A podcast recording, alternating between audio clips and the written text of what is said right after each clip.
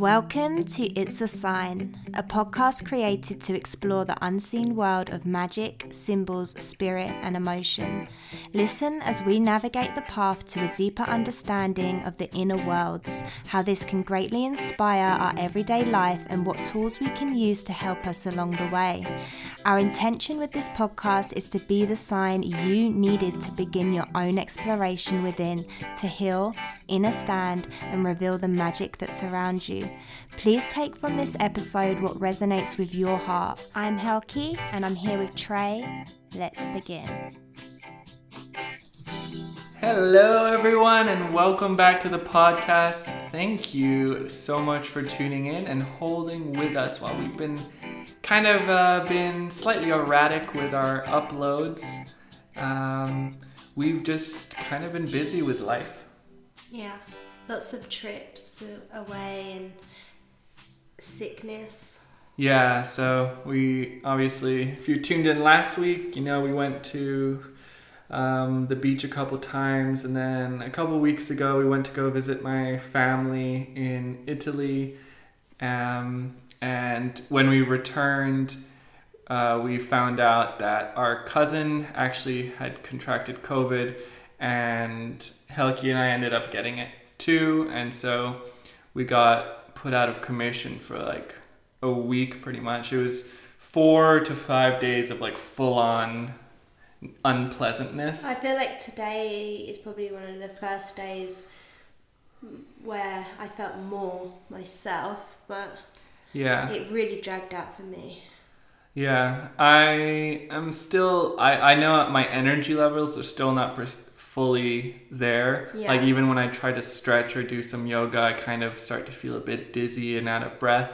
Yeah. But I've just been trying to take it easy, and I've been doing some breath work to kind of recuperate some things, but we didn't get it too bad. We just got some fevers. I don't know, like I haven't been that sick in a very long time. Yeah. As long as I can remember. It was like a bad, intense flu, but we didn't get any coughing. Like my mom had to go to the hospital and get put on oxygen. So in terms of like how bad COVID can get, you know, I do feel like really short of breath. So like, I'm quite bunged up. So yeah, apologies if you can hear that through the podcast. But we have had this topic in mind, like probably since near the beginning of the podcast, right? Yeah, but we've never come around to doing it yet, and finally we're here.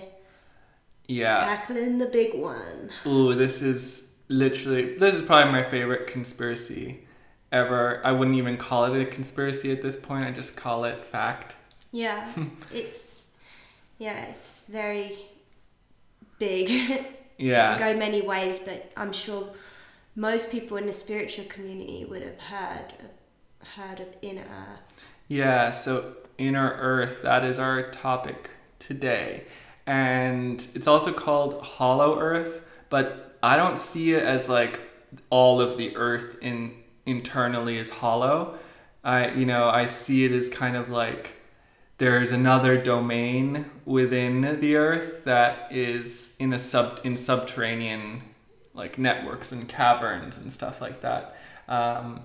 And maybe it's even on a different kind of plane, slightly different density. But this topic is like so huge. When I started kind of diving into the rabbit hole and starting to like unravel all the evidence, I quickly realized that we would not be able to cover everything in one episode. Mm. So we are actually going to do a multiple series episode on Inner Earth, because I really feel like there's so much evidence here, and I really want to do it justice and get all of it out there.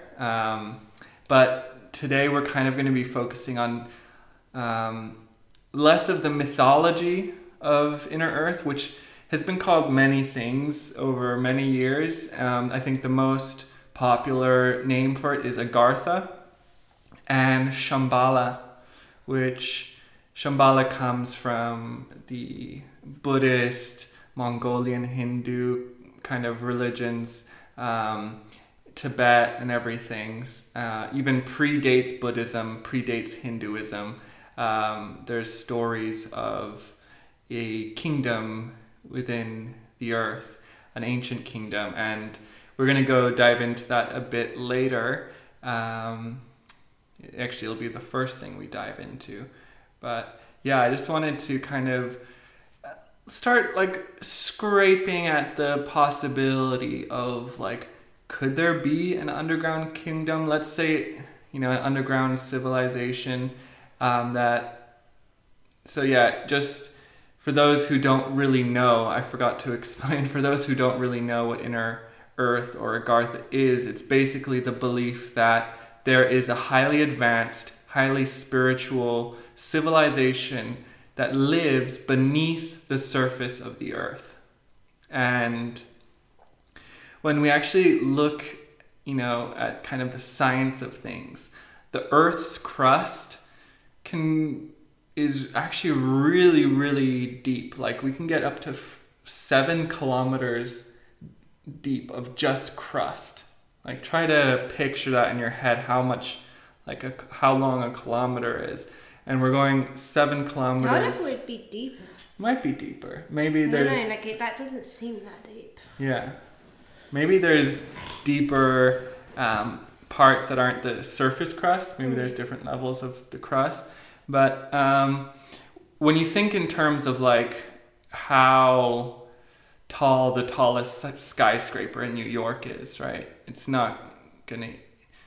It's how like 98 stories, 100 plus stories. That's around a skyscraper's height. I don't know what that is in kilometers, but it's not. I doubt it would even be 1 kilometer. Yeah. Yeah. Right. So if we're thinking like, okay, there's 7 kilometers deep that, you know, you could technically store many skyscrapers on top of one another until you reach the bottom. But there's also like scientists are only really discovering what's going on, but there is a ocean, subterranean ocean beneath our crust that scientists found using like sonar, and it's bigger than all of our surface oceans combined, which is crazy because if you think about like how deep the oceans go and how much of our surface of our planet is covered in ocean, there is a subterranean ocean that's bigger than all of that combined. So... Where's that? I can't remember. Yeah. But they've also found like huge caves and caverns, and there's one in Vietnam which is this gigantic cave system that they haven't even starting to explore, called the Hang Tung. And these caves, when they're kind of connected through their tunnels, roughly estimated are 1.4 billion cubic feet large, like huge. And someone said that it would be like if someone found a lump on Mount Everest, making it 1,000 meters higher, and any cave in the world would be able to fit comfortably inside this cave. Someone who, Howard Limbert, who saw parts of it, said it's just outrageous in size. And there's like subterranean rivers that are millions and millions of years old, that measure for miles, and there's just so much going on beneath the crust, beneath the surface of our world, that we haven't even started to explore yet. And although, as we'll come to see, some more higher up officials in the government may have already started to explore some of these hidden worlds beneath the surface. We did, like, very briefly at the end of last week, episode about CERN, I came in with the conspiracy of the forbidden lands, which kind of touched a tiny bit on this concept, but whether it was not really so much an inner earth, but that there is these hidden continents, hidden lands that were shown on the the possibly plasma moon. So, definitely check out last week's episode. And I feel like this is something that's just been coming up a lot. I noticed after we did that CERN episode that so many other creators were coming out with new information about CERN. Really? Yeah. So maybe we'll have to update it in a year or something, yeah, and see where we are if we don't open a dimension into another universe. Because I think a couple of days or weeks after we made that episode, they actually turned it on for the third time. That's why loads of stuff was coming out for it. It's really interesting synchronicity there. It's another sign, would you say? Yeah, it was definitely a sign.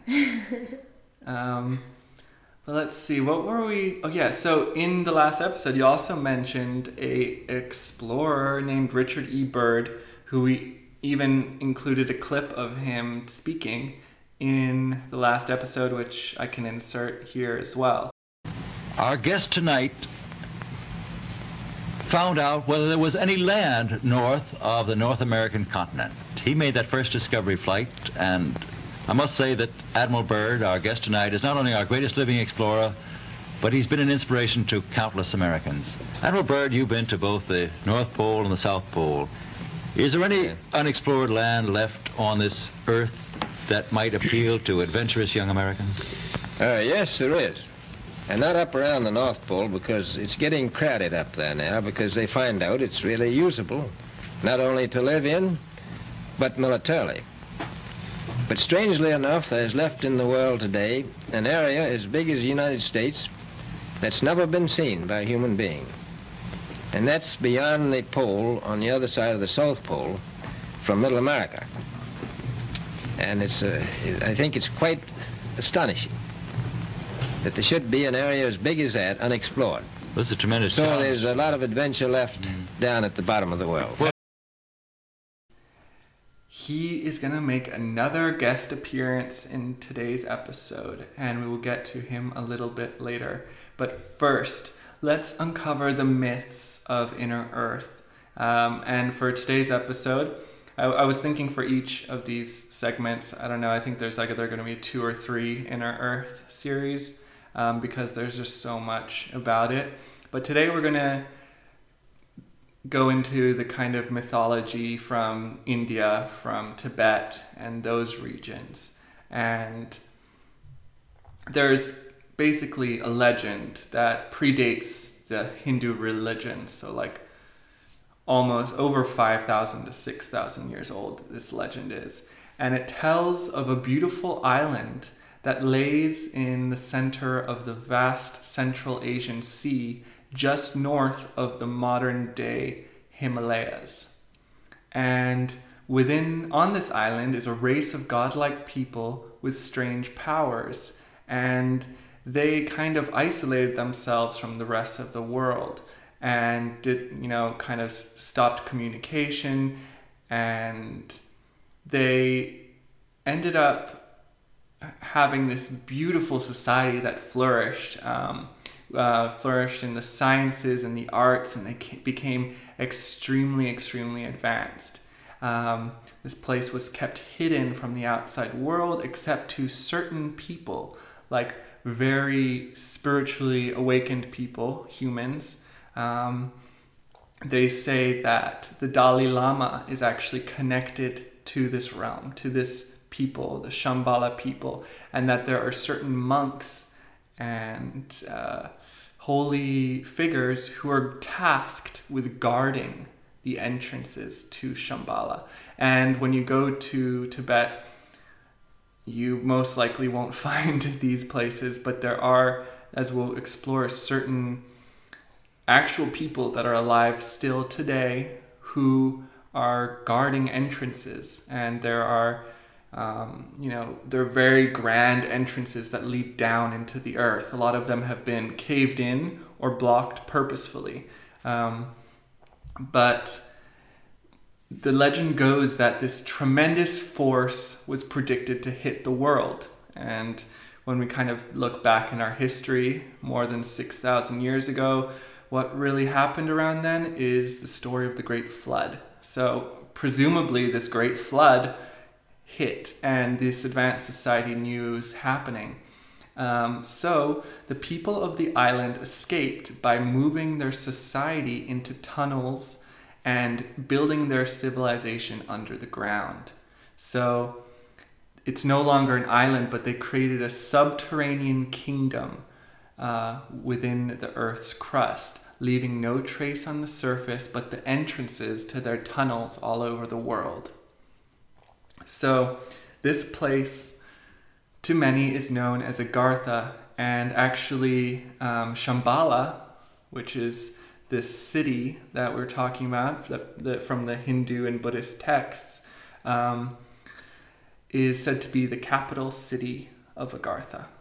And some say there are still entrances said to exist within India, Afghanistan, and that the region around there, Tibet. And when we're going to explore in another episode, we're going to dive into some of the entrances that might be even in Ecuador, in the South Americas and Central Americas. The island was said to be, like I said before, in north of the modern Himalayas, in the middle of an ocean. But when we look at our geography of the world right now, there is no ocean north of the Himalayas. But what's there now are what's known as the Taklamakan and Gobi deserts. And very interestingly is when we look at the peaks of Everest and the Himalayan mountains, there are fish bones, coral remnants, and fossils of sea lilies scattered amongst some of the tallest peaks. And there's photos and evidence of this all on the internet for you to look up for yourself. So it's a little known fact that the Himalayas were once underwater before the massive geological event known as the Continental Drift, where India collided into Asia.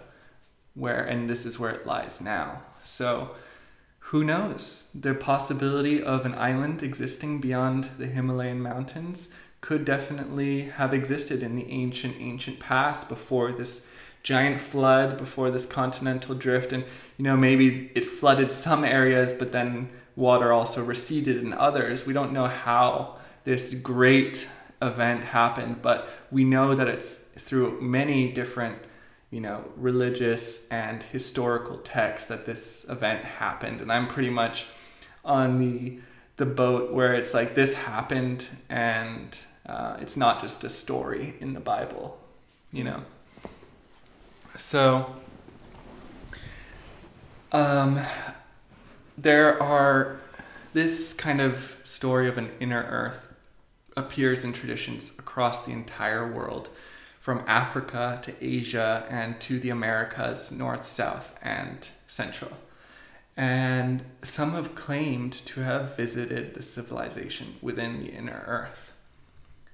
The concept of Agartha is that it's an inner earth kingdom, and there are caverns and tunnels linked to every continent on the earth.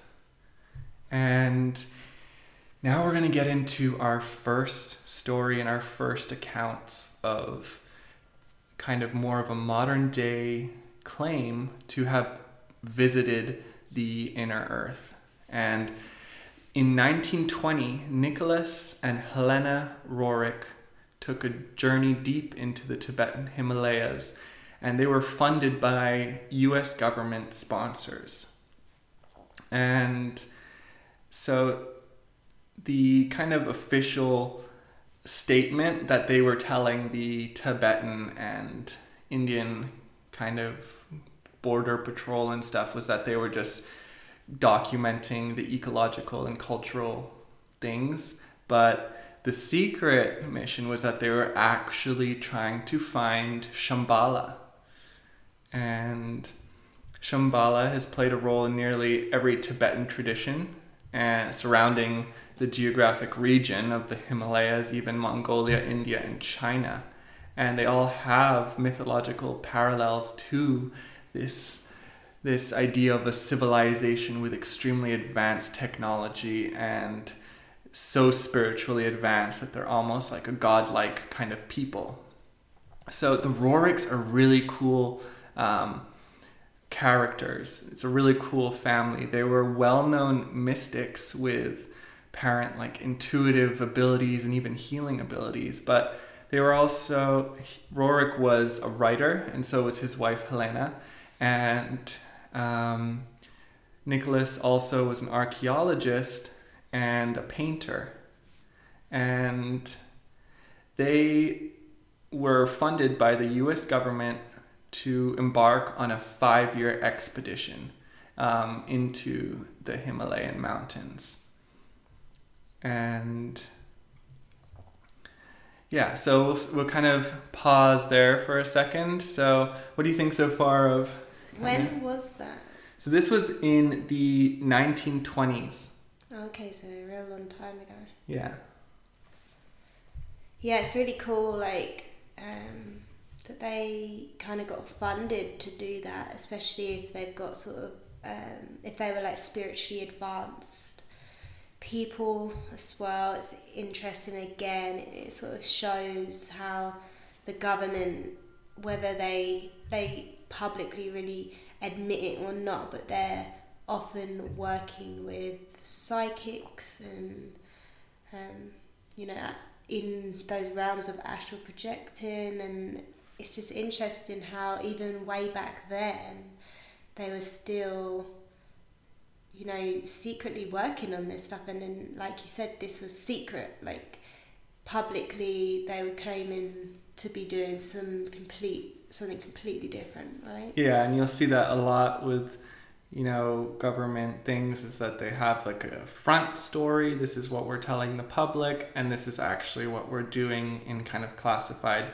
things. And I just forgot to mention that Helena was also a Tibetologist and a translator. So she was fluent in Tibetan many languages, and also a very kind of advanced philosopher. And both of their theories and their documentation eventually evolved into theosophy, where the founding kind of faces of theosophy are Helena Blavatsky, I forgot how to pronounce that name, and also Rudolf Steiner. Yeah. And Rudolf Steiner's, I really like a lot of his work, and he has some really cool concepts to explore. He's really big in the spiritual movement and the New Age movement and stuff. And yeah, he even has his own kind of school, Rudolf Steiner School, which is a mix of like spirituality and how to educate children by kind of fueling their creativity and everything like that. Mm-hmm. So really cool person. Basically the Hindu and Buddhist scriptures speak of Shambhala like it was actually a place that existed. So when they're talking about it in their scriptures, it's a real place. They even have like a specified lineage of 32 different rulers, and they even document that there was a population of at least 20,000 when the city was first built. And it's recorded in this ancient text called the Kalachakra Tantra, which can be found online. You can buy a book as well, and there's still people teaching from it today. So this is where Buddhism and Hinduism kind of took some teaching. They took this text, but it predates these religions. So it's believed that the civilization was also described, like we said, by a pre-Buddhist religion of Tibet known as Bon, which states that the entrance was west of Mount Kailash. And Mount Kailash is a very spiritual mountain in Hindu mythology as well. They say it was the home of Shiva. Oh, wow. And it's also the crown chakra of the world when you look at things like that as well. Shiva is also the god mentioned last week, right? Yeah, god mentioned last week. CERN. So, most Buddhists today will say, in the modern day, will say that Shambhala exists within a purely spiritual dimension. But in the earlier traditions, they were not saying this is only a kind of higher dimension. They were saying it's physically accessible, and it's just merely a fact of actually finding the hidden entrances and You know, the Himalayas are very uncharted at this point in time. They're still quite uncharted. They're very inhospitable environments, freezing cold, sheer rock cliffs. It's very hard to traverse. And at this time, the only people who were really equipped for such a dangerous mission was Nicholas and Helena Roerich. And so Nicholas kind of dressed himself in the robes of a Dalai Lama. So he had this nice white beard, and he was dressed like a Tibetan monk. And many call him the Russian Leonardo da Vinci. He was really well known at his time, and some of the paintings that he did of his inner earth experience and some of these godly beings that he met are incredible and definitely worth a view. I think we should create a little photo album of them on our Instagram. And I'll show some of them to you in a bit. But it was in December 1923 that Nicholas Roerich and his wife and son and a couple other people went on this expedition, and they hoisted an American flag as they were walking through the, you know, their journey. And Tibet was kind of very dangerous at this time. It had a lot of civil war. There was a lot of bandits and stuff. So it was not an easy task. This was like something that was completely like, this was hard thing to do. You know, it was not an easy trip. And a lot of people ended up dying on this trip as well.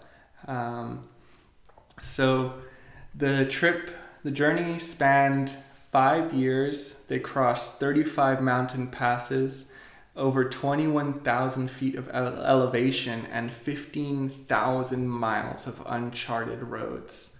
And by the end, 5 of the, I think, 8 members had died. What the hell? Just yeah. Them and their son left? Yeah. Just them and their son left. That's and the rest weird. Of them passed away.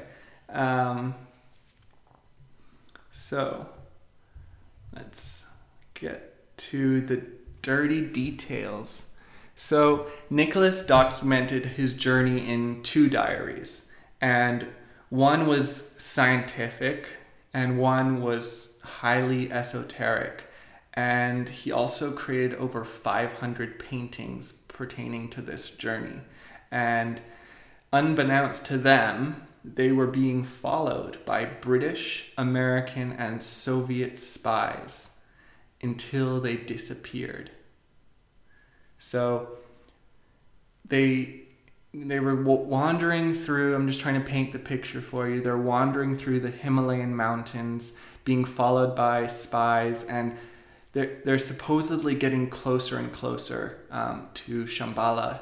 Nicholas can feel this, and as they're supposedly getting closer, they're starting to see a lot more skeletons around, skeletons of animals littering the ground. And kind of gives me that image of you know, in Never Ending Story, the movie, when he's like on that same kind of, he's on like on that long mission, the whole does that, and then he like gets to that point where there's all like those skulls, and he knows he's got to cross over through the gateway, and he literally sees like someone try and cross and be killed and turned to ash and bone and yeah, it's definitely like an kind of like initiatory hero's journey, this whole thing.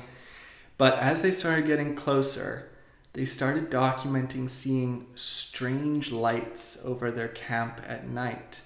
And as they grew closer, the scientific journal started growing sparse. There were less and less entries into the scientific journal, but his esoteric one grew, and the pages began to be filled with visions, stories, and riddles.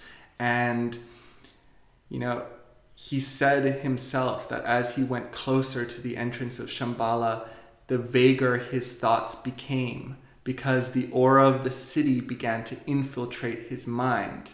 and it's a highly spiritual aura. And so his rational thinking started to kind of disappear, and he was just started being submerged in this very dreamlike quality, all these visions and spiritual experiences started happening to him.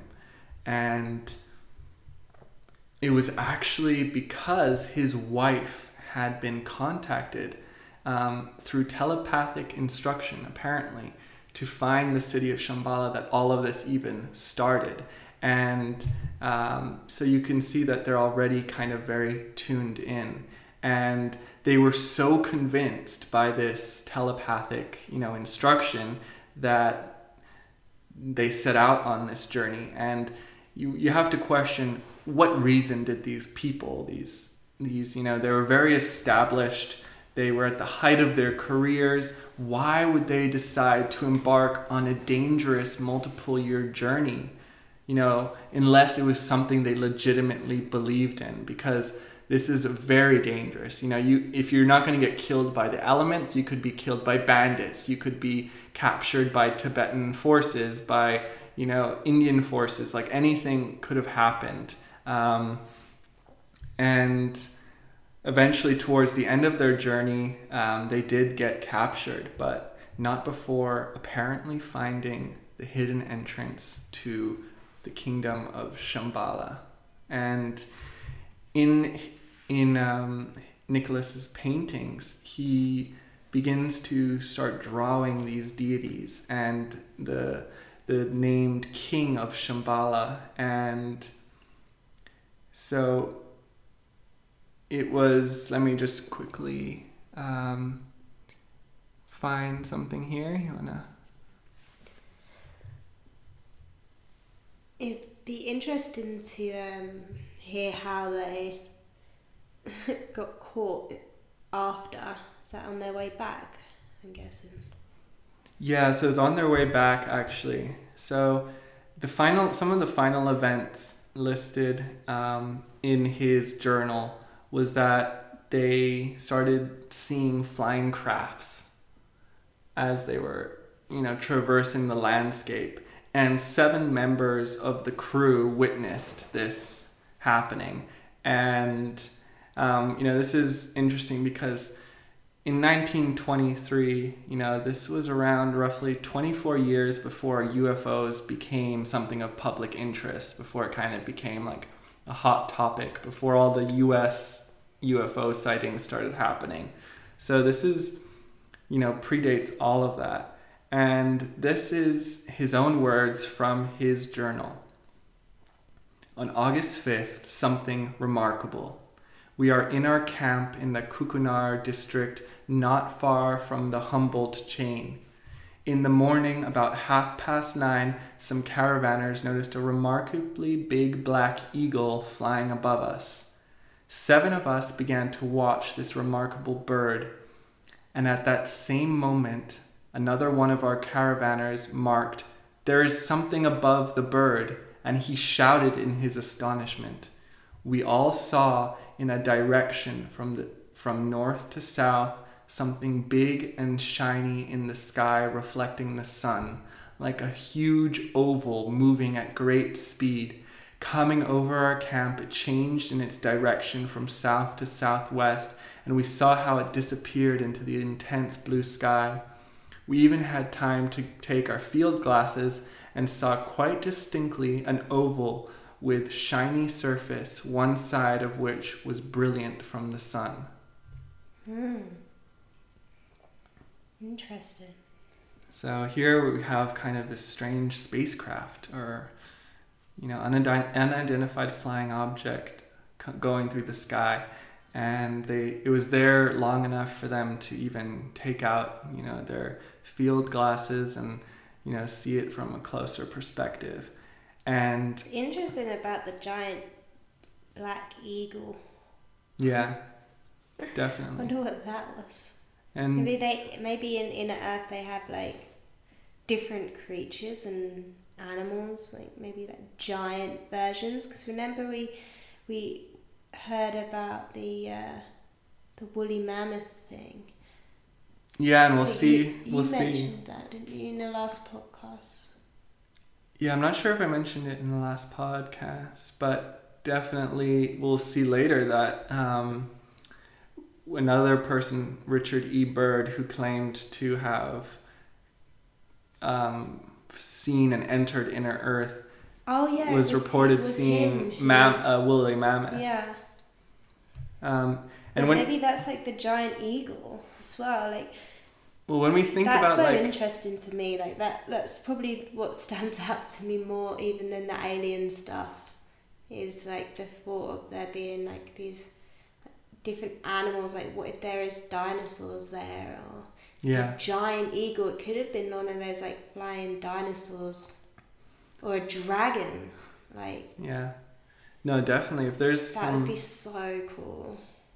Yeah, if you think about Middle Earth, from Lord of the Rings, it's that's a fiction book, but the author J.R.R. Tolkien, he said that on his deathbed that all of it was given to him, channeled to him. But just like J.K. Rowling as well. Yeah. She channeled Harry Potter. Yeah, and so I'm not going to say that Inner Earth is just like Middle Earth, but there are these giant eagles that Gandalf talks to. A lot of the time, sometimes fantasy fiction actually represents a lot of truth. And movies. Yeah. So after the event of seeing this is when Roerich disappeared. And despite being monitored by English, US, and Soviet spies, they all completely lost track of him. Him and his family. All right. And the only source during what we call the invisible year was in his diary, where 7 months were unaccounted for. The last 3 months they were in a prison, and it was said that the expedition failed. Publicly when the diary was made. But when the diary was made public, there was a strange entry where an old monk, so this was in the missing 7 months, an old monk led them to the back of a temple where an entrance was blockaded with stones, and they forbade him from entering this entrance. And when we actually look at what happened when they returned to America, the U.S. government sponsors were actually extremely pleased about the results of the journey, and so pleased that Roerich and his family were sent on a follow-up expedition from 1933 to 1935, and it was signed off by no one else but the U.S. president and funded by Henry A. Wallace, who called Roerich his guru. So, it's publicly said that the expedition was a failure, yet when they returned, the U.S. government was really happy and funded another follow-up expedition. And this kind of starts their connection with the FDR government. And again, when they went on this second journey, they disappeared for 3 months with zero record of activities. And it wasn't such a failure, considering that Roosevelt, the president, he signed something called the Roerich Pact in 1935, which is another connection to maybe a possible success. And when they did disappear, we found in his journal that Roerich was said to have been given an object called the Chintamani Stone. And this is the Eastern equivalent of the Philosopher's Stone. And we just kind of watched the Philosopher's Stone, Harry Potter. So the Philosopher's Stone is an ancient stone that's said to have magical abilities, said to make people live longer. But the Chintamani is described in many ancient traditions as like a physical, it's kind of trapezoidian in shape, and it's said to have fallen from a meteor that collided with Earth from the constellation Orion. And a monk claimed to have touched this Chintamani stone and was given glimpses of simultaneously into the past and the future. And it's said to have three main fragments, and the largest of the fragments is located in the King's Tower of Shambhala, which is in the center of the city. And so the story goes that upon entering a monastery, Nicholas saw a tall structure, and an abbot, a Tibetan abbot, a monk, walked up to him and gave him a black gem on a pillow and under a veil. And so this is kind of like a trapezoid in shape, so, you know, sharp, angled. And he said to Nicholas, know how to use the stone and not how to misuse it. And when Nicholas wrote about his examination of the stone, he guessed it to be made of moldavite. It was a giant chunk of moldavite. Mm. And he said it resembles an electric, this is his own words, it resembles an electric accumulator and may give back in one way or another the energy stored within it. For instance, it will increase the spiritual vitality of any who touches it, infusing him with knowledge or imbuing him with psychic abilities. On the stone was the engraving that said, "Through the stars I come, I bring the chalice covered with the shield. Within it I bring a treasure, the gift of Orion." And Nicholas was said to have returned his fragment, and after which the 13th Dalai Lama declared that all fragments of the Chintamani meteor must never leave Tibet and ordered them hidden in a secret location. The theory goes that any of the fragments can be used to find and enter Shambhala. But basically, with the records we have, Nicholas and his family kind of claim to have entered the holy city of Shambhala and even made paintings of them. And so here are a couple of the paintings he did of his journey into the subterranean caverns. And there's these paintings full of crystal caverns with people and glowing lights. And he said he saw these deities within, these godlike beings within this kingdom, and that there was a sky with no sun, and that the ceilings of the caverns disappeared at some point, and that they were, you know, using this form of telepathic communication. And so you can see, I will link all these paintings. They're really beautiful, but and he was saying as they got closer to the entrance, they, started seeing lights in the sky, and that their environment started changing. And, there's very cool names for the paintings, like the path to Shambhala, the entrance to the hidden kingdom, like all of these things. And, I think even though it was publicly stated that they failed, the fact that Roosevelt and the president, even signed all these things honoring the Roerichs and were very pleased with their expedition and sent them back. And on his second journey, he was given this special stone. So, yeah, that is the story of the Roerichs. And but he didn't really say much about being actually going into the entrance. No. So a lot of the documentation around this expedition has been classified. So all we can get are some of the released articles from his diary.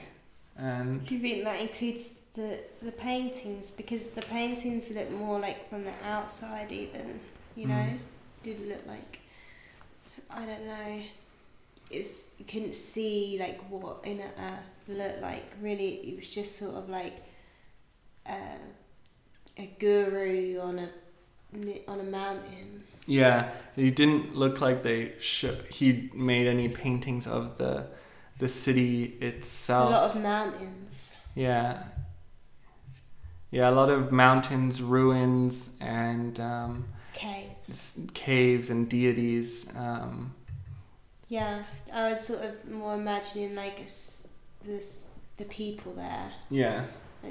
It would be cool to know if he actually made it in or just heard the entrance. Yeah, and we may never know.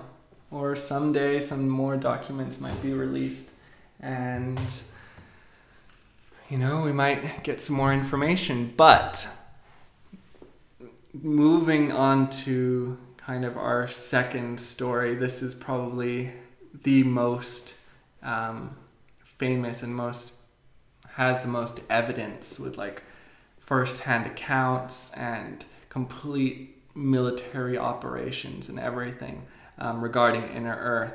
So this one, you know, if that one didn't convince you, this one definitely might. So I feel like the first one, it definitely holds a lot of weight to it, for the fact that they was sent back and, you know, it obviously was seen as successful in some way. There was obviously something going on there with them disappearing for 7 months. Yeah. So, yeah, I definitely feel like that does sort of add to the belief, you know, of Inner Earth. Yeah. For sure. Definitely. So, in 1946, there was this operation. It was the largest expedition to Antarctica with over 4,700 men, 33 aircraft, 13 ships, and it was called Operation High Jump. And it was not a scientific expedition, but a military operation organized by Richard E. Byrd, who we will come to know later. Before we get into that, there is a lot of conspiracy and facts leading to the Nazis and Inner Earth, and they kind of come up when we talk about this next segment, and especially because now we are moving our locations to Antarctica, the South Pole. And so basically there was, just to give you a brief summary, because I didn't want to go too in-depth into the Nazi stuff, but if you guys want to hear that, we can go into it.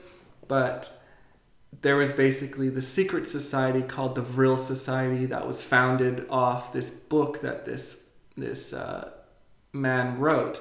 And in it, he described an Inner Earth civilization where they used this energy source called Vril, which was a limitless energy source. And the Nazis were very wrapped up in esoteric and occult, you know, knowledge, and they were said to have believed in this Inner Earth kingdom. And when the war ended and the Nazis had lost, they were said to have fled Germany and gone and basically created a base of operation within Antarctica, hoping to find access to the Inner Earth kingdom. And they developed a huge military base there, apparently, and we'll start getting into some of that evidence as we explore this Operation High Jump through the U.S. government lens. So officially, Operation High Jump was established as an Antarctic research base, but it raises the question why were so many military vehicles and weapons necessary for a simple establishment of a research base? And moreover, it was supposed to last 8 months, but the expedition was terminated a month early for reasons that were never disclosed to the public, but we will find out later from Richard E. Byrd's own private diaries. So these mysteries lead to some strange theories. Some of them being that Admiral Byrd's aircraft were said to have been shot down by unidentified flying objects and advanced weapons. And it was when they got shot down that 48 hours later, Byrd gave orders to cancel the expedition and withdraw. But yeah, so basically they sent this huge expedition and to Antarctica, military expedition, all of it's, you know, classified and confidential. But what we do have is at the same time, there was a British operation going on at called codenamed Tabarin, and it was executed by the Royal Navy and Special Air Service Regiment. And little is actually known about this regiment, the Special Air Service Regiment. It's kind of like a secret English regiment, and all the documentation regarding them is confidential. But Operation Tabarin lasted between 1943 and 1945, and the purpose was to establish a permanent presence in Antarctica to monitor Nazi activity. So very interesting. We have a released document and purpose from the UK government under the codename Operation Tabarin, where it was their purpose to establish a permanent presence in Antarctica to monitor Nazi activity. So, okay, obviously there had to have been some lead for this operation to go through, that there must have been some sort of Nazi activity around Antarctica. Definitely. Yeah. But here is kind of where the details get a little murky, because most of the documentation on Tabarin is secret. And, but some of the former members of the Special Air Service Regiment came out and revealed details of a battle that occurred in 1945 when they say, these kind of people who were part of it say, that Nazis discovered their secret bases and there were sieges that lasted many months. And after these sieges, the British scoured the land and found a secret subterranean base of Nazis and launched a counterattack. And there was a statement given in 2005 by the apparent last survivor of the siege. And he said, in quote, "The base was in a vast underground cavern that was warmed geothermally. In the huge cavern were underground lakes. The Nazis had constructed a huge base into the caverns and had even built docks for U-boats. Hangars for strange planes and excavations galore had been documented. The power the Nazis were utilizing was volcanic activity, which helped produce electricity. We were overwhelmed by the number of personnel scurrying around like ants. Huge constructions were being built, and the Nazis, it appeared, had been on Antarctica for a long time." Whoa. So this statement was given to James Roberts, who was a civil servant of the UK Ministry of Defence, who then released it to the public. So this is a pretty high up guy. You know, he's the secretary, he's the UK's Minister of Defence, and he released it to the public, keeping the survivors' identity anonymous for their safety. And so this kind of comes back that maybe these Nazis were using this ancient Vril energy source, which is like apparently this liquid near infinite energy source, which comes from the center of the earth, kind of similar to volcanic activity, maybe. So it could have been that the Nazis learned how to harness power in the Earth's core in this way. Yeah, it's crazy how they have like underground lakes, rivers, is it? Yeah. Really interesting. But that is kind of, I've heard stuff similar-ish before, but more like, I don't know, dark, where it's like they're doing weird human experiments down there. Yeah. But yeah, it's sort of like this underground giant ass cave with like blue light in, like people's skin is blue or something, I heard. Crazy stuff. But yeah, that sounds kind of bit similar, because of the Rithers.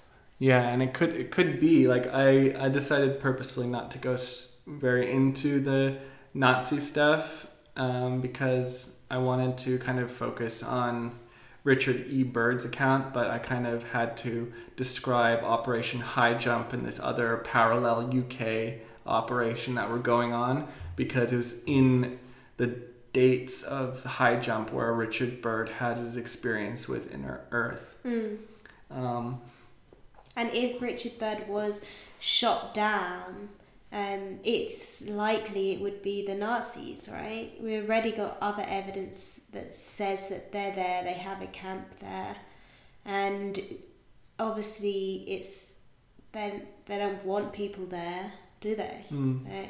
They're doing something shady, something secretive, and yeah, so it really backs up, like, because you have his accounts of being shot down, and makes sense it would be the Nazis, and now you're telling me about this other British case of exactly the same period of time. It just makes a lot of sense. Yeah, and German engineers are kind of known for having like this reputation with like big scientific leaps and experiments, like you were saying before.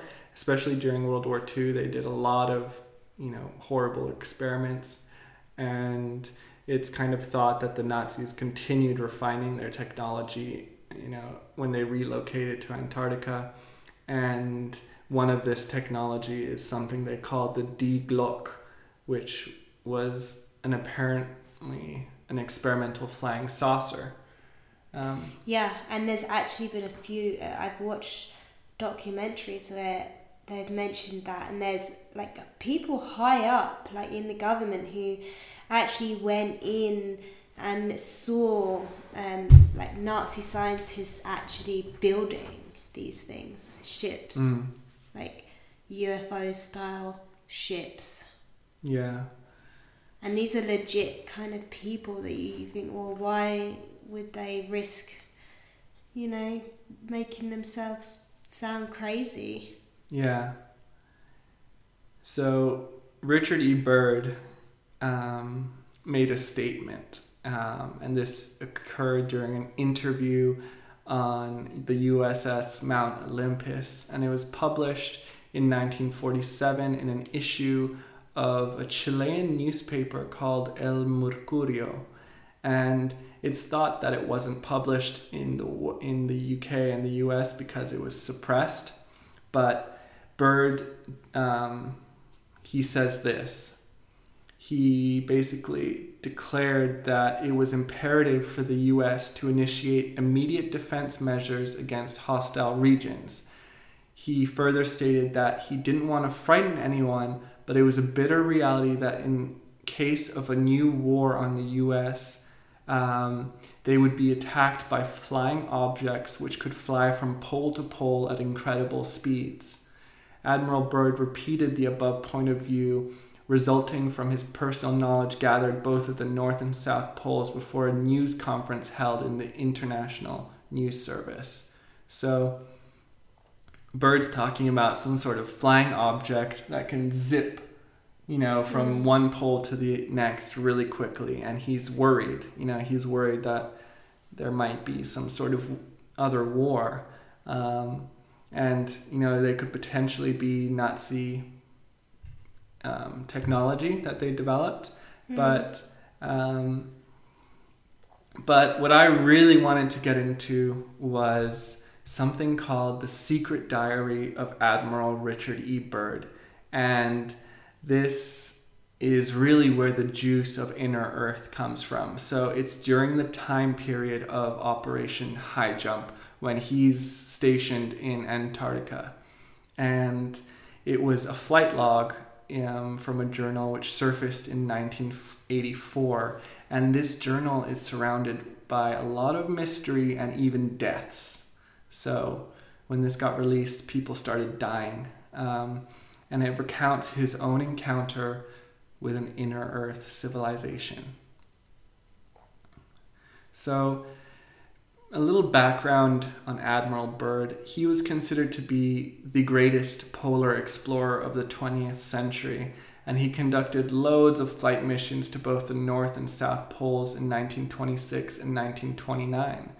And he was awarded with the Medal of Honor, which is the highest honor of valor given in the U.S. So he's really, honored.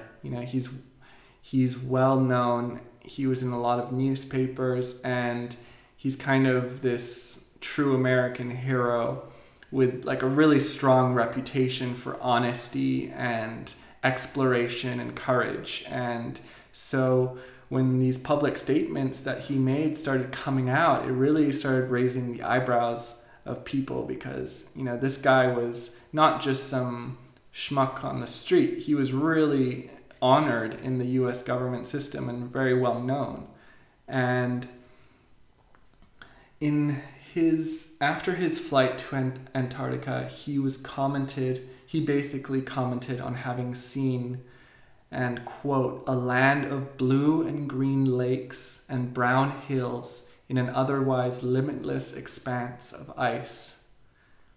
And after his flight to the Arctic, he said that, I'd like to see the land past the North Pole. It is the center of the great unknown.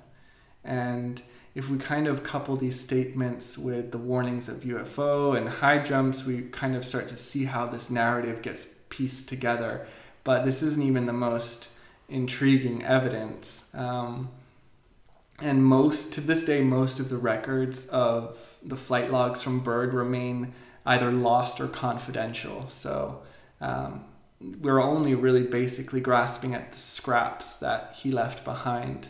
And so the documents that we're about to kind of see now come from this secret diary of his, where he documents descending into inner earth and meeting with a race of superior beings. So the diary comes into the possession of this man named Ritter von X, and this is he's like this shadowy head of a secret sect known as the International Society for Complete Earth. Interesting name, Complete Earth. I wonder what that means. It obviously means that we're maybe only aware of a partial Earth and that there is a complete Earth to know about. So the entire purpose of this group was to investigate the existence of an advanced inner Earth civilization. Ritter von X was an interesting character, and he was actually a former Nazi born in Berlin and joined the German Navy in 1943. But he claimed to serve on the U-530, which was one of the U-boats which kind of went to Antarctica.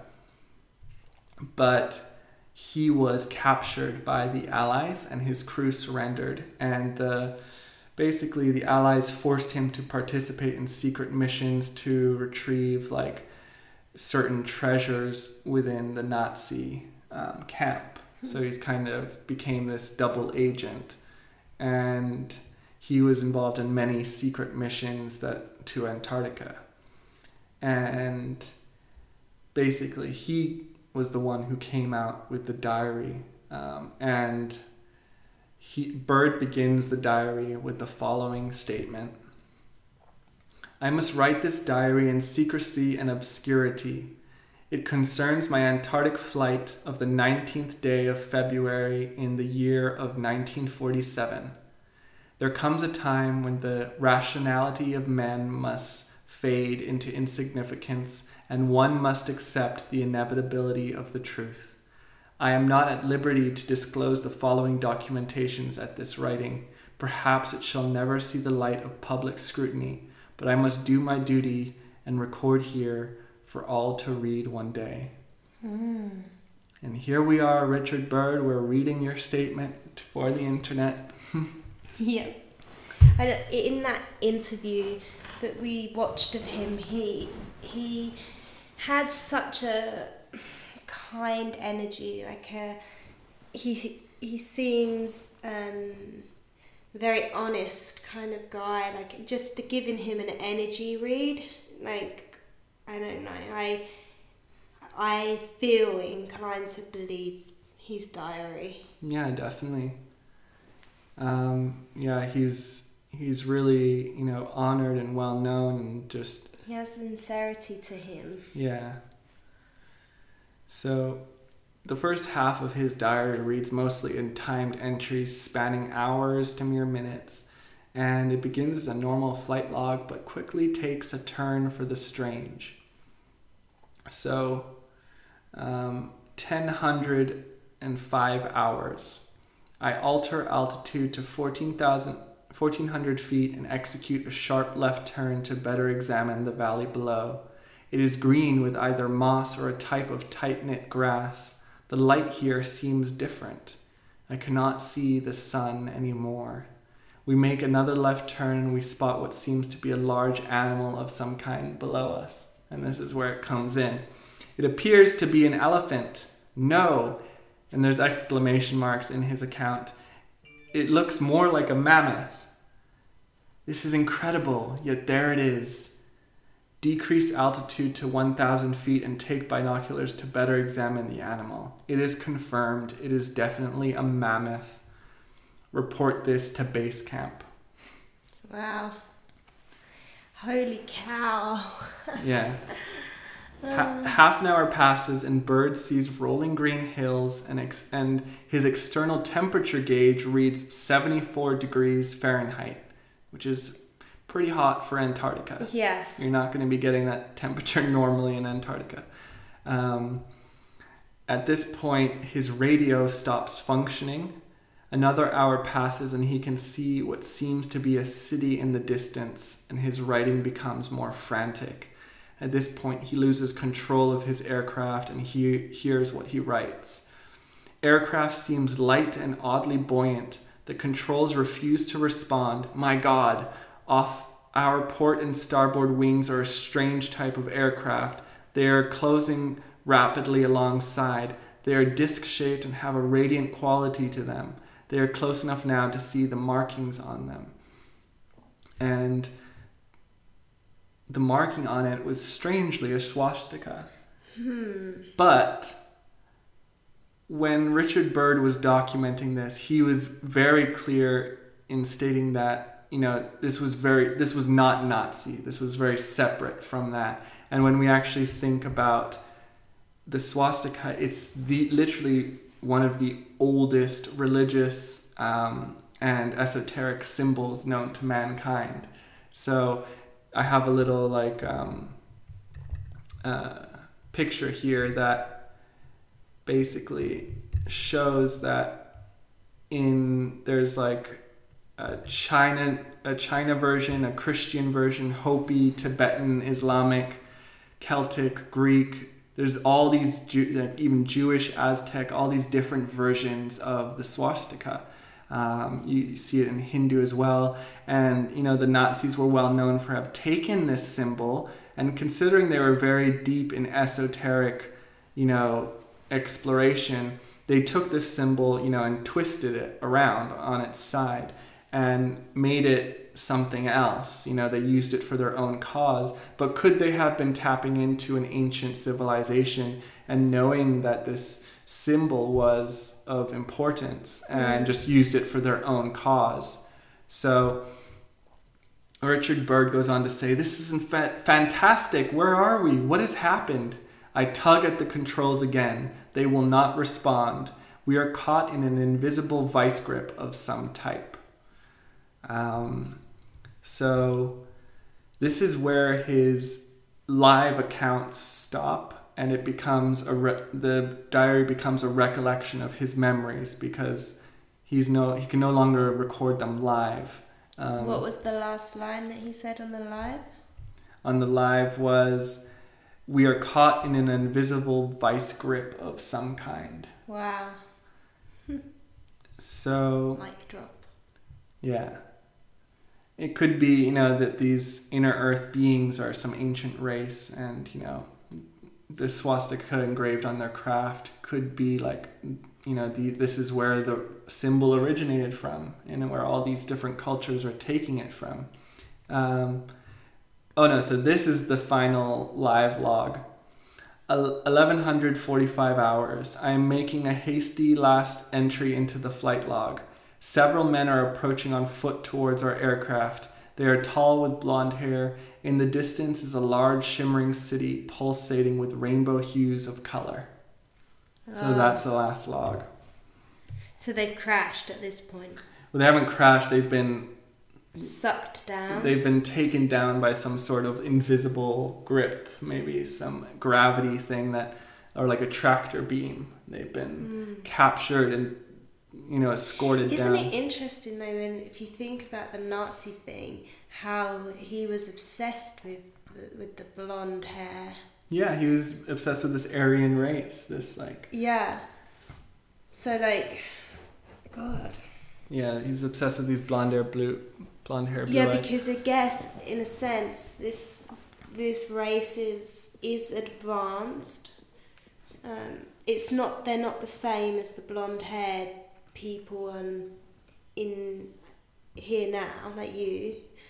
They're like different completely. Yeah, it reminds me of... He was still wrong for what he was saying.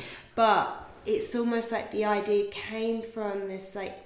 warped belief that there was some kind of connection with our people who look similar to their people, when in fact they're a complete different type of human.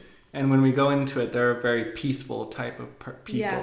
And when we even look back at the Hindu and Buddhist writings, it makes you think there's something there. Like Nazis maybe did go there, did meet these people, and it's like created this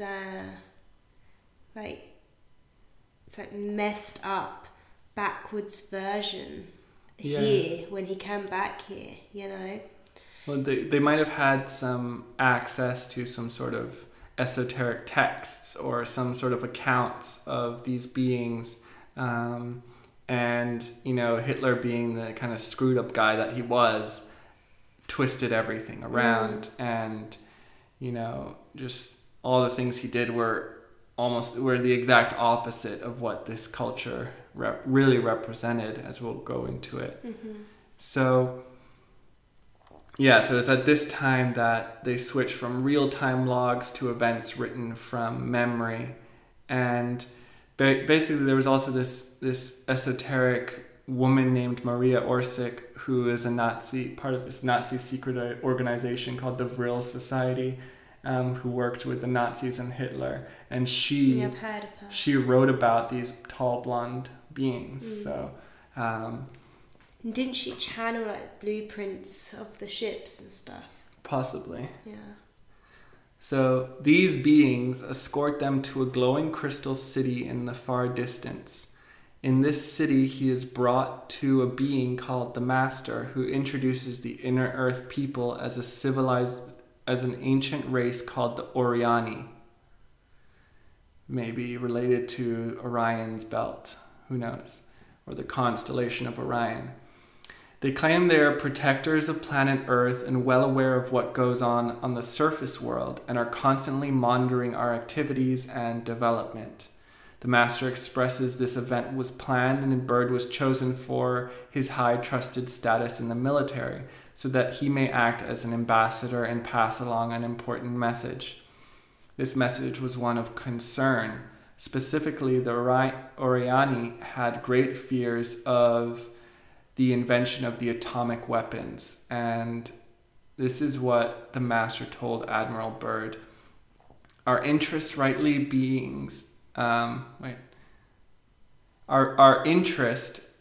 is in you beings comes just after your race exploded the first atomic bomb over Hiroshima and Nagasaki, Japan.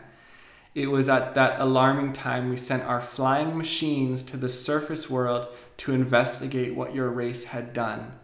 This is, of course, past history now, my dear Admiral, but I must continue on. You see, we have never interfered before in your race's war and barbarity, but now we must, for you have learned to tamper with a certain power that is not for man, namely that of atomic energy. Our emissaries have already delivered messages to the powers of your world, and yet they do not heed our message. Now you have been chosen to witness here that our world does exist. Mm. So after this warning was given, Byrd and his crew members were escorted back to their plane, guided back to the surface of Earth, and then more than a month passes before Admiral Byrd ends his diary with a final entry. March 11th, 1947. I have just attended a staff meeting at the Pentagon. I have stated fully my discovery in the messages from the master. All is duly recorded.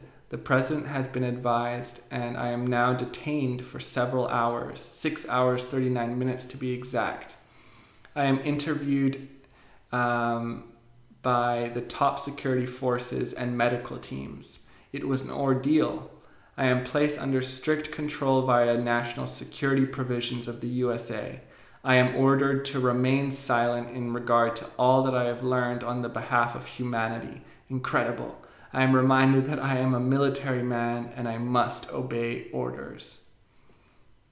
So the first thing to note about this last flight log is that it's dated in 1947, which is also the year that Operation High Jump occurred at the South Pole. And the man behind the scenes of High Jump, as well as Admiral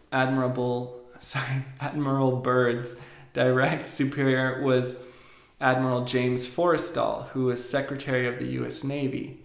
And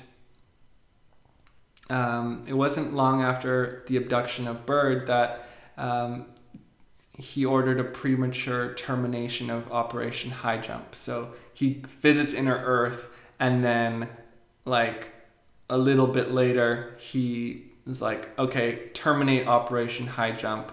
We're going back to D.C.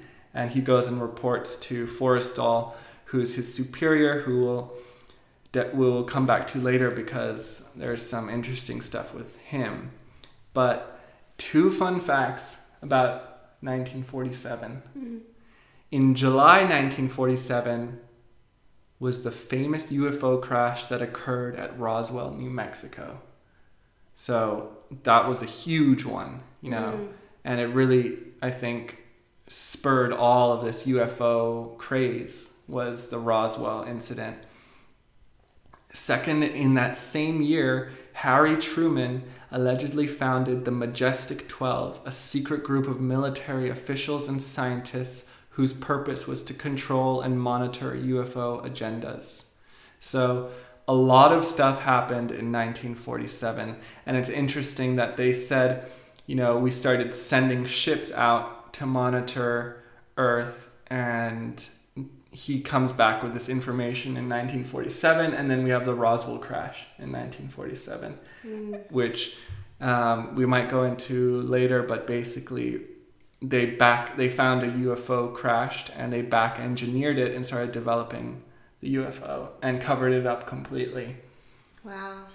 So well, let's get back to Forrestal. So he was the Secretary of the Navy and later the first U.S. Secretary of Defense, the first one ever, making him one of the highest-ranking officials in American history. He was also a founding member of the Majestic 12, which is this group designed to control and monitor UFO agendas. And he was kind of most remembered for his dramatic and sudden death when he leapt from the 16th floor of a hospital in 1949, just 2 years after Operation High Jump.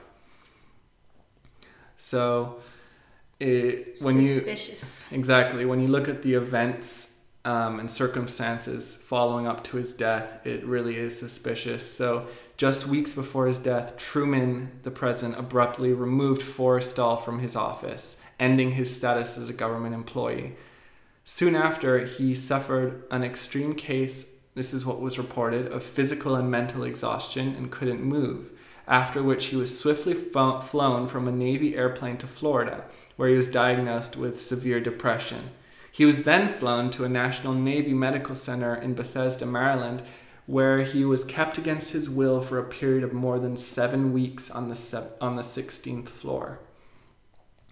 So big red flag. He's no longer a government employee. So why are they keeping him in a military facility? Mm. And before he, you know, before he jumped from his to his death from the 16th floor, he left no suicide note, but a half-copied poem from an ancient Greek tragedy. And no evidence of this poem is anywhere, so we don't actually, it's just said that it was that he left that, but we don't have any pictures of it or anything. And even stranger was that the official Navy investigation only reported that he died from a fall from the window. There was nothing on what might have caused the fall, no mention of the bathrobe sash cord that the official announcement was said to have been tied around his neck. So it seems like he was really murdered. Someone choked him to death with a bathroom, like a bathrobe, choked him and pushed him out a window.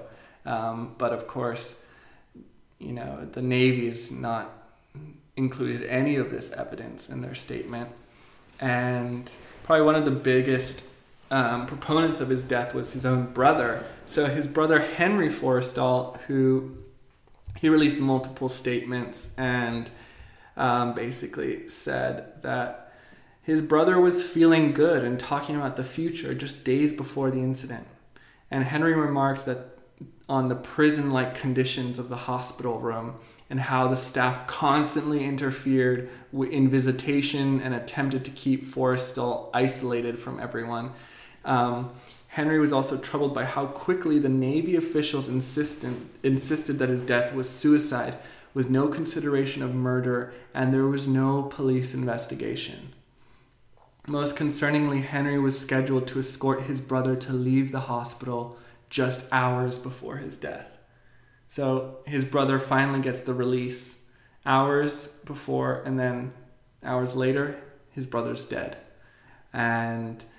many think that the reason James Forrestal could have been assassinated was because he was preparing to release information regarding Byrd's journey to Inner Earth, or perhaps the Nazi encounter during Operation High Jump.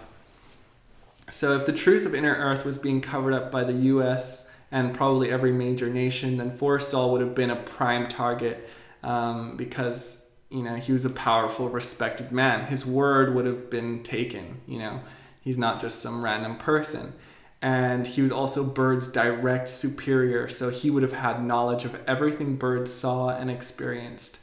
And get this, James Forrestal is not the only suspicious death connected to Byrd's expedition. In October 1988, the corpse of what appeared to be an old homeless man was found in a vacant warehouse in Baltimore, Maryland.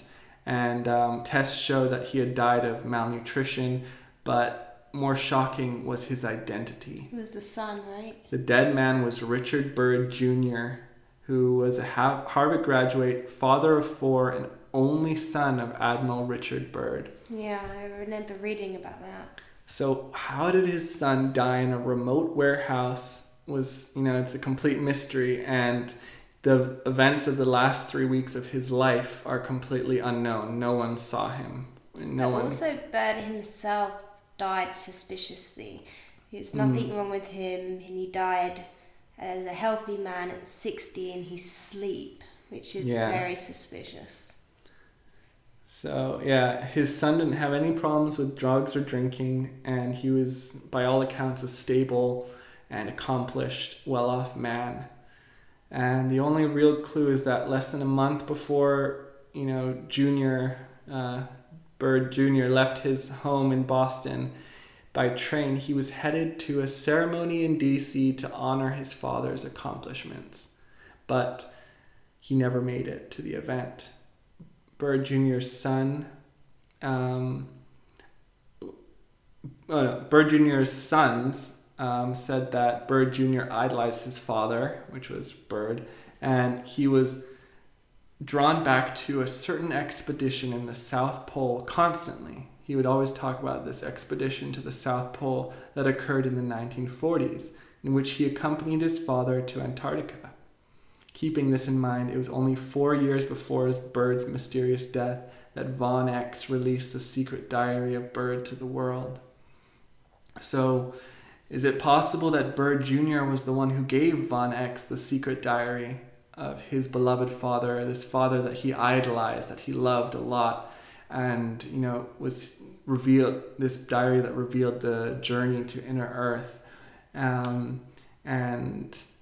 like, after all, who else but Byrd's son would have possession of such a private and monumental document? Mm. And it's likely that his private diary was the only thing that he was allowed to keep.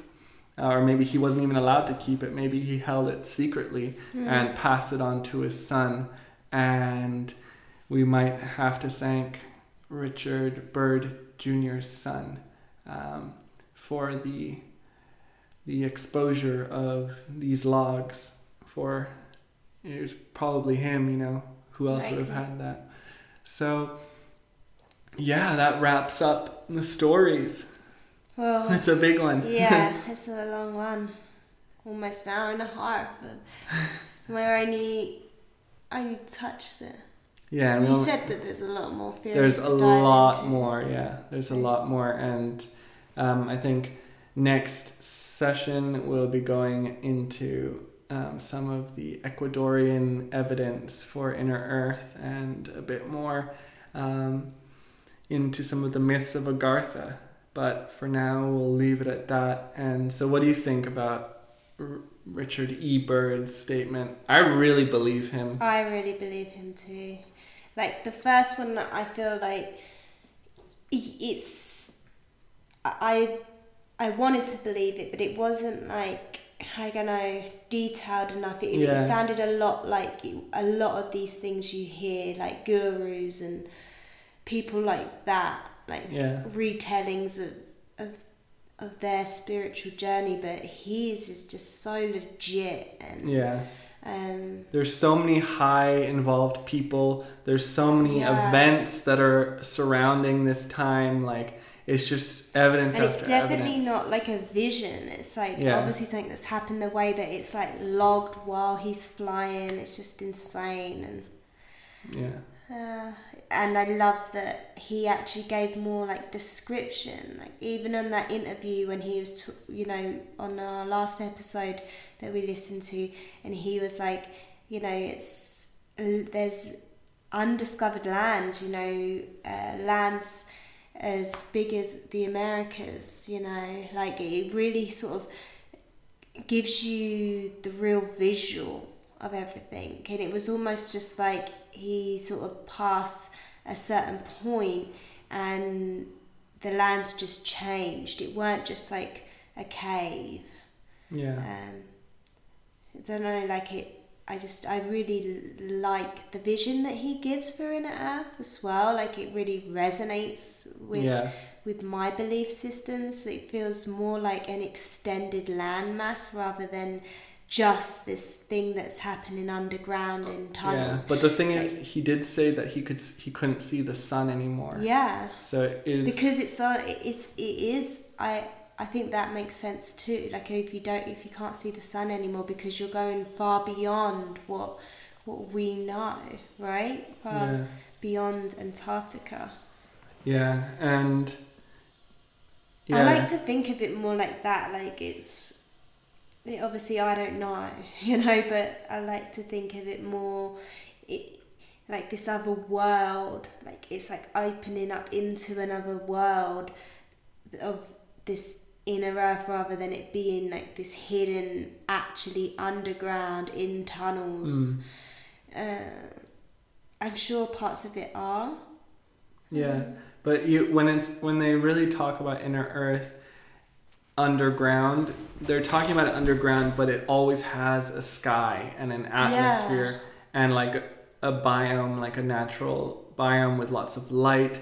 But they say that they're one of the technology they may have developed is an artificial sun, or some sort of spiritual or scientific energy source. Sun. Yeah, and when you also go a bit more into the myth of inner Earth, you also start hearing about the black sun, this purple sun that emits like ultraviolet rays, and it's like purple, you know, instead of the yellow sun that we have. So that's another myth that comes out, that the black sun exists within inner Earth. But yeah, really, really cool stuff. And yeah, when I imagine inner Earth, I could see how there could be maybe subterranean entrances, but it almost does feel like this realm. It's like another realm, but, you know, within ours. And so that's why that it has a sky and everything. But if you think, like, what if there is some sort of cavern that's underneath the Earth with its own complete biosphere? Because, you know, if you're having kilometers of space beneath the crust, like I'm curious, like. Do you know, like, how I kind of see it is, like, I think that, you know, for example, there's the Nazis created the base on Antarctica, right? Mm-hmm. And I definitely believe they did, and that's where I think they got the whole idea of everything in the first place with their logo, and yeah. So I feel like maybe like the Nazis have created like underground bases up there, right? Mm. And they're trying to dig to find this place because maybe some of them did find it originally or something, and that they can't find it again. You know how Byrd, he was kind of sucked into it, like he was allowed to come and see it. Like they can choose to mask their world or not, or allow people to see it. Yeah. It's sort of like, and I think that there's like people get a lot of information of what they think is inner Earth is really what like humans are doing in these underground bases up there in order to try and find the real inner Earth. Because you hear, like, you know, there's a lot of psychics and stuff who have, like, you know, astral over there and stuff, and they say that it's the blue, they have the blue light in there, they have their own inner sun, they're doing a lot of inhumane human experiments done there in the inner Earth. Yeah, this is what some people have claimed. Maybe they're getting a mix of things. Maybe they're getting. But what I'm saying is, I feel like that is that type of inner Earth that you hear about is actually what us humans are doing underground, like the Nazis and things like that, whereas the real inner Earth is this place that Byrd spoke about, where it's more like a realm that they can choose. It's here, but it's like they can kind of mask themselves or not, like, yeah, whether they're seen or not. And I feel like the bases, the military bases, whether they're Nazis or just military, whatever, yeah, they are doing stuff underground in order to try and find it, to have access to this, but they'll never have that because like I said, I think the real inner Earth can choose to be discovered or not. Yeah, there was this really cool anime that I watched called Agartha. Oh no, it was called The Children Who Chase Lost Voices. But it's basically about an inner Earth civilization with all these strange creatures and strange inventions. Wow, that's cool. And there's all this. It's basically they go into these subterranean caverns, and there's this ancient gate that you have to unlock with this special kind of crystal key, and but then once the gate opens, then it's like another world with a sky and everything. But before, they had to go down into these tunnels and caves. But then once they found the gateway, when it opened up, it was like a whole new world, you know, within. And yeah, who knows how the reality and physics and science of it could work, you know. And when we look at the really old indigenous tribes and people, they always said that the gateways were under the earth. So, but it was always like they were gateways or entrances. But, and when we go explore into the Ecuador for our next episode, we'll really start to see more firsthand accounts and legends and myths around this, and people who actually, you know, found these vast treasure troves within these subterranean caverns, and depictions of deities and paintings as well. So really excited to go into that one. Yeah, so interesting. Yeah, so let us know if you have been convinced yet. And if not, that's okay, because I've got a lot more. I got a lot more evidence and a lot more stories to account for, so stay tuned for all of that. And yeah, I just really love the possibility. It just makes me feel so good to have to feel the possibility of this inner earth. Like, it really feels right inside me. And so shall we, anything else to say about inner earth, or do you want to transition into? No, I'm excited to hear more, but I do feel like that's like probably the most exciting sort of evidence that you can lay out about inner earth. And it does just really get you thinking, like with me, it makes me feel excited like you. And I definitely like to imagine like all the different possibilities there, the creatures, the different types of beings. I think there's a lot more to it than we're even hearing about. I think there's a lot more types of people, and yeah, personally for me, I found the animals and the different beings interesting. It makes me think, well, that's just what you're seeing on the surface level. Like, what the hell else is there, you know? And when we actually think about, like, it just kind of reminded me of the Norse view of cosmology of our world. And, you know, they said that there was multiple layers and realms to the world. And I think, I can't remember which one we were a part of. It might have been Midgard, but you can see there's like a levels with different spheres and planes around it. Yeah. And Asgard was the higher realm. And look at the tree on Asgard. There's a giant black eagle. Oh, yeah. On the top of the tree.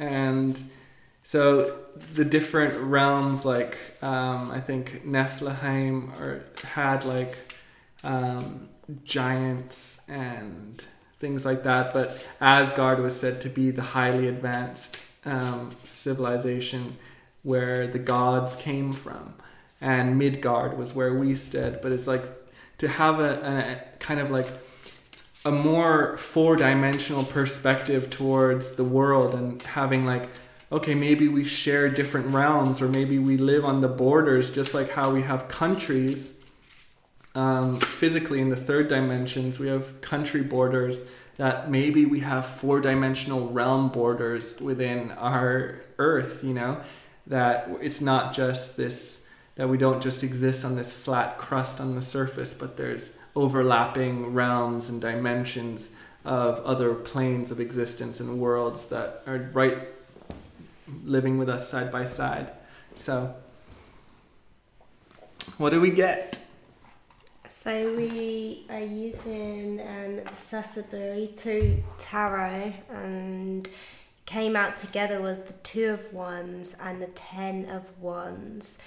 So both, like, the wands, it's interesting they're both wands, because I always think of like wands is that like explorer energy, you know, and we've been talking this episode about explorers. It's that passion to go out and seek something you're passionate about, and it's very kind of like a physical going out there. And the 2 of Wands, it's that that energy of like, I kind of have everything. I know everything I know here. I need to go out into the world to expand, to find something new, to seek something different. But then with that 10 of Wands energy, is kind of like, the pitch is quite dark, isn't it? Yeah. It's not normally that dark, the 10 of Wands energy. Mm. But I think that sort of shows that, like, you know, there is these consequences, as we see what happened with, like, all those suicided people around the Byrd case, killed for the knowledge that they hold. That it kind of comes with a heavy burden, and he's got all these sticks, 10 sticks on his back, and he's kind of, you know, holding that weight, holding that burden. So it's like, we can go and we can seek and we can explore more of the unknown, but like often in this world that can come with a consequence and with a heavy burden. And I don't know how you feel like that.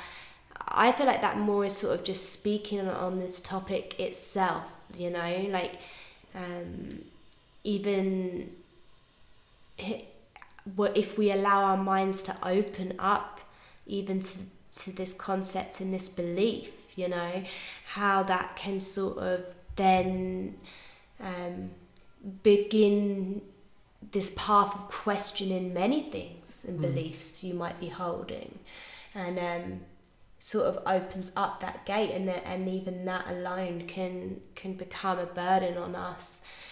I think the message for the listener, I guess, would be to have awareness around that. I don't know, what would you say? Like, I can see that that's sort of what the cards are meaning to me, but what it would mean on a personal level for us or the listeners, I'm not sure. For me, it's just like, keep expanding with your exploration of and knowledge, and you know, it seems like sometimes you can be reprimanded by the world, or, you know, seen as crazy or as an outsider for holding certain beliefs or ways of thinking, but to stay strong in it. And, you know, the mainstream will never believe the, like, real truth, you know, especially when we're all being fed so many lies. But I did pull up one thing that I was like, okay, what the heck is the black eagle in Indian mythology? Because it happened around Mount Kailash, right? The black eagle. And the black eagle now is on that Norse tree of life of the nine worlds. So Garuda in Hindu mythology is the black eagle and the mount of the god Vishnu. And I think Vishnu is the creator or the preserver, one of them. Yeah. And in the Rig Veda, the sun is compared to a bird in its flight across the sky, and an eagle carries the ambrosial soma plant from heaven to earth. So soma, for those who don't know, is this psychedelic kind of plant that the sages in India took. So they would drink the soma, which is like the nectar of the gods, basically, and go into these altered states of consciousness for weeks sometimes, where they would have people like feeding them, giving them water while their bodies were in meditation, in these deep meditations, and then sometimes they would give them more soma, and basically the whole Vedas and the Sanskrit language was said to have come from these sages who were vision questing and all of that, and that the Sanskrit language was the language of the gods that they brought down from the heavens. And so that's what the soma is. And the eagle is apparently the carrier of that soma plant. Oh, and when you look at... the eagle or the black eagle? That black eagle. Oh. And when you think about, you know, the first people, the Roerichs, you know, Nicholas and Helena Roerich, when they were saying, around the time when they were seeing the black eagle, they were being, you know, so loads of visions were coming through, and, you know, their esoteric diary really started to be filled up. Yeah. Cool. Another card that I pulled from the Oracle, the Witch's Wisdom, was interesting, the Ancestors' Remembrance card. Wow. And it's got like, and skull, like skeletons, which we were mentioning earlier. Yeah, with the Roerich expedition. And then also it's got like sort of a peek through a cave window where it's got like a almost like, you know, a new world kind of vibe through there. It's like this sparkling skulls with treasure in this cave, and then there's a gateway in the cave, and it's showing like this green world with like standing stones, you know, like the stone circle kind of stones through, and the sun peeking through.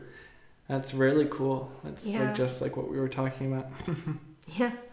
And it's like it feels like the people of Agartha, the people of Inner Earth, are in a way our ancestors, and it's just a reminder that, you know, it's like a little sign that, yes, remember, can keep remembering. Yeah, definitely.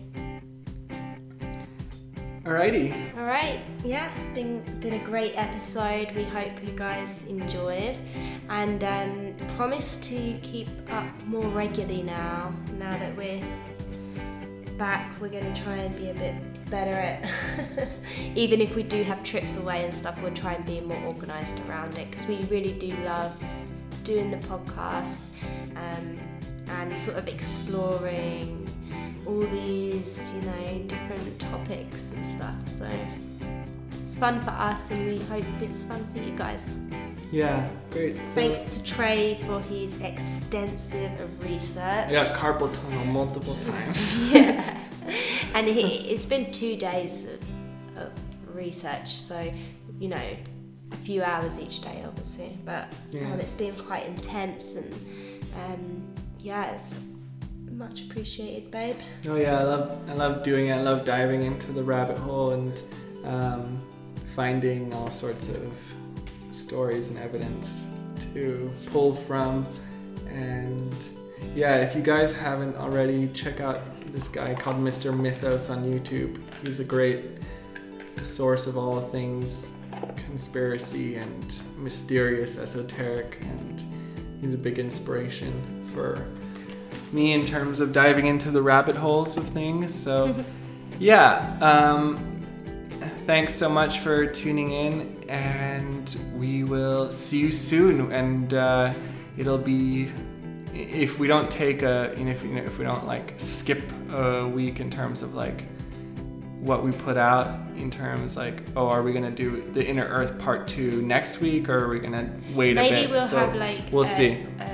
We'll see how inspired we are, but maybe we will have a little break, do a different topic, switch it up, and then come back for Part 2 of Inner Earth. Yeah. We'll see.